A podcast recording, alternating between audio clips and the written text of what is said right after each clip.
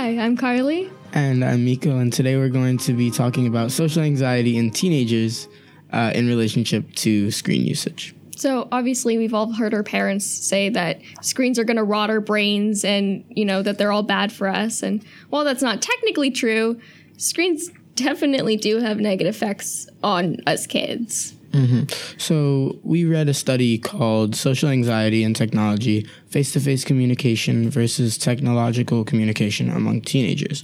And in this article, Tamara Pierce and uh, their team at the California State University investigated the role socially interactive technologies, which they abbreviate to SITs, have on social anxiety in teenagers. And I want to clarify there's a difference between shyness and social anxiety. Mm-hmm. Social anxiety is a much more form, much much more extreme form of shyness, which is more of a personality trait. Um, and it's defined, social anxiety is defined as a state of anxiety resulting from the prospect or presence of interpersonal evaluation in real or imagined social settings. And that's a mouthful, fancy way of saying people get nervous when they talk to other people.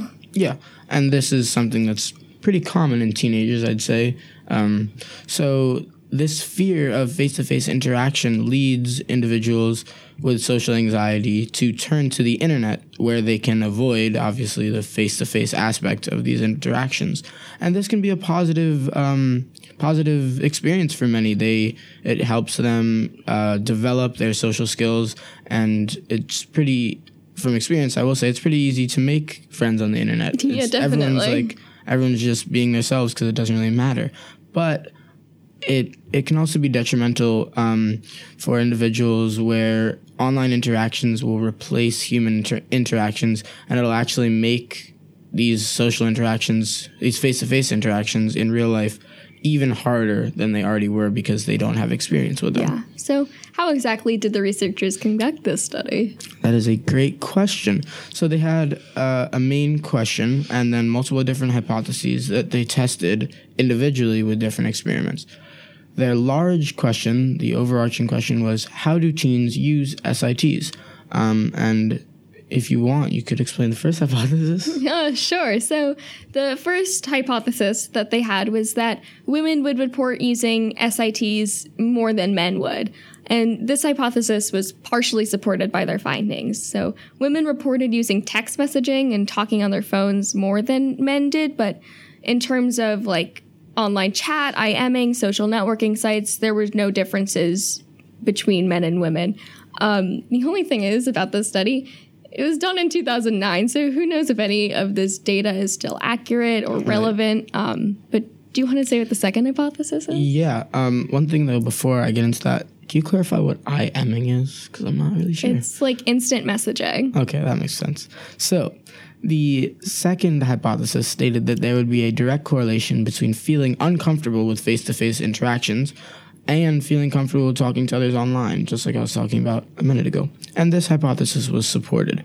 It was found that those who had social anxiety when talking in face to face interactions were also those most comfortable with um, talking with others and making friends online via SITs. Yeah, and these third hypothesis was that there would be a negative relationship between social anxiety symptoms and making new friends online, and this was not supported.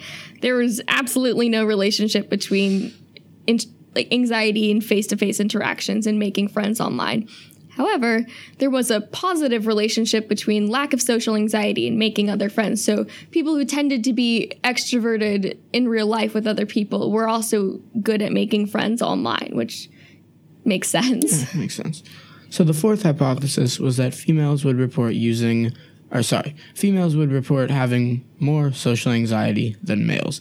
And while there was significant evidence to support this claim or hypothesis, you there's no definitive like conclusion because it really doesn't go into depth about the um, findings of that hypothesis, and so we can't really come to a conclusion that says yes or no. Yeah, so after all of this, what do they actually end up finding? So, the their overarching conclusion was that SITs can be used as a replacement for face-to-face interactions and can also reduce people's want and actual um, doing of face to face interactions, if that makes sense. so they, and another finding was that females have, sorry, females who have social anxiety were more likely to use SITs and turn to the online communication uh, more than their male peers were when communicating and interacting with others. Okay, so we now have all of this information about the hypotheses and the conclusions that they drew, but the conclude the question is, how did they actually gather this information? Well, they used a self-reporting questionnaire which asked them to report how often teenagers used SITs. And this actually was the biggest problem that uh, we had reading it, Yeah. and the biggest problem that the uh, researchers had with their own study um, was this self questionnaire because, um, oh sorry, and I they they make it very clear in their paper that. And this is a quote. Caution should be taken in drawing any definitive conclusions from the results. End quote. So using self evaluation, um, results can vary a lot. Uh, and People to have bias, right? Yeah, like there- you there's- don't know exactly exactly. what you like you don't have a great self-perception like i know i recently checked my screen time on my phone and i spent way more time on my phone than same. i thought i would and that i should have but i the thing is i my i perceived my actual screen time to be lower than it was and that could cause some Yeah.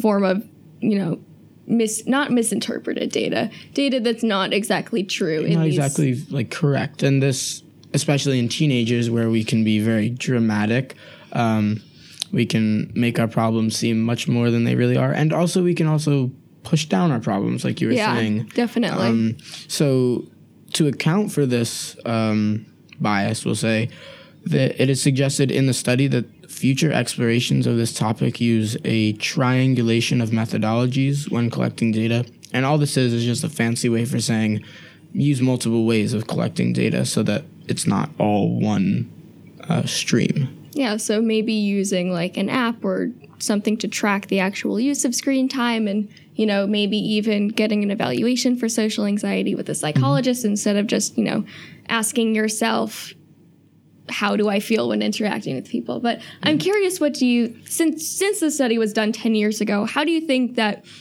if it were done today, how do you think it would change? Because we have so many different more forms of media than we did so many Yeah. more ways of communicating and interacting with other people online than we did 10 years ago I think that the finding about those who have difficulty with face-to-face interactions having an easier time um, with interactions and social interactions online, I think that would hold true.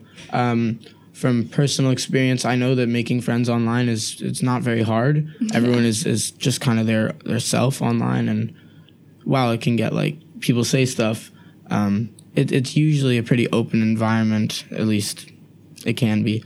Um, and to the point where females turn to these SITs more than males, I don't actually know that that would hold true. I know I, for one, I use my phone a crazy amount. I, I haven't really like paid attention to my peers um, using their phones because we're all just on our phones all the time.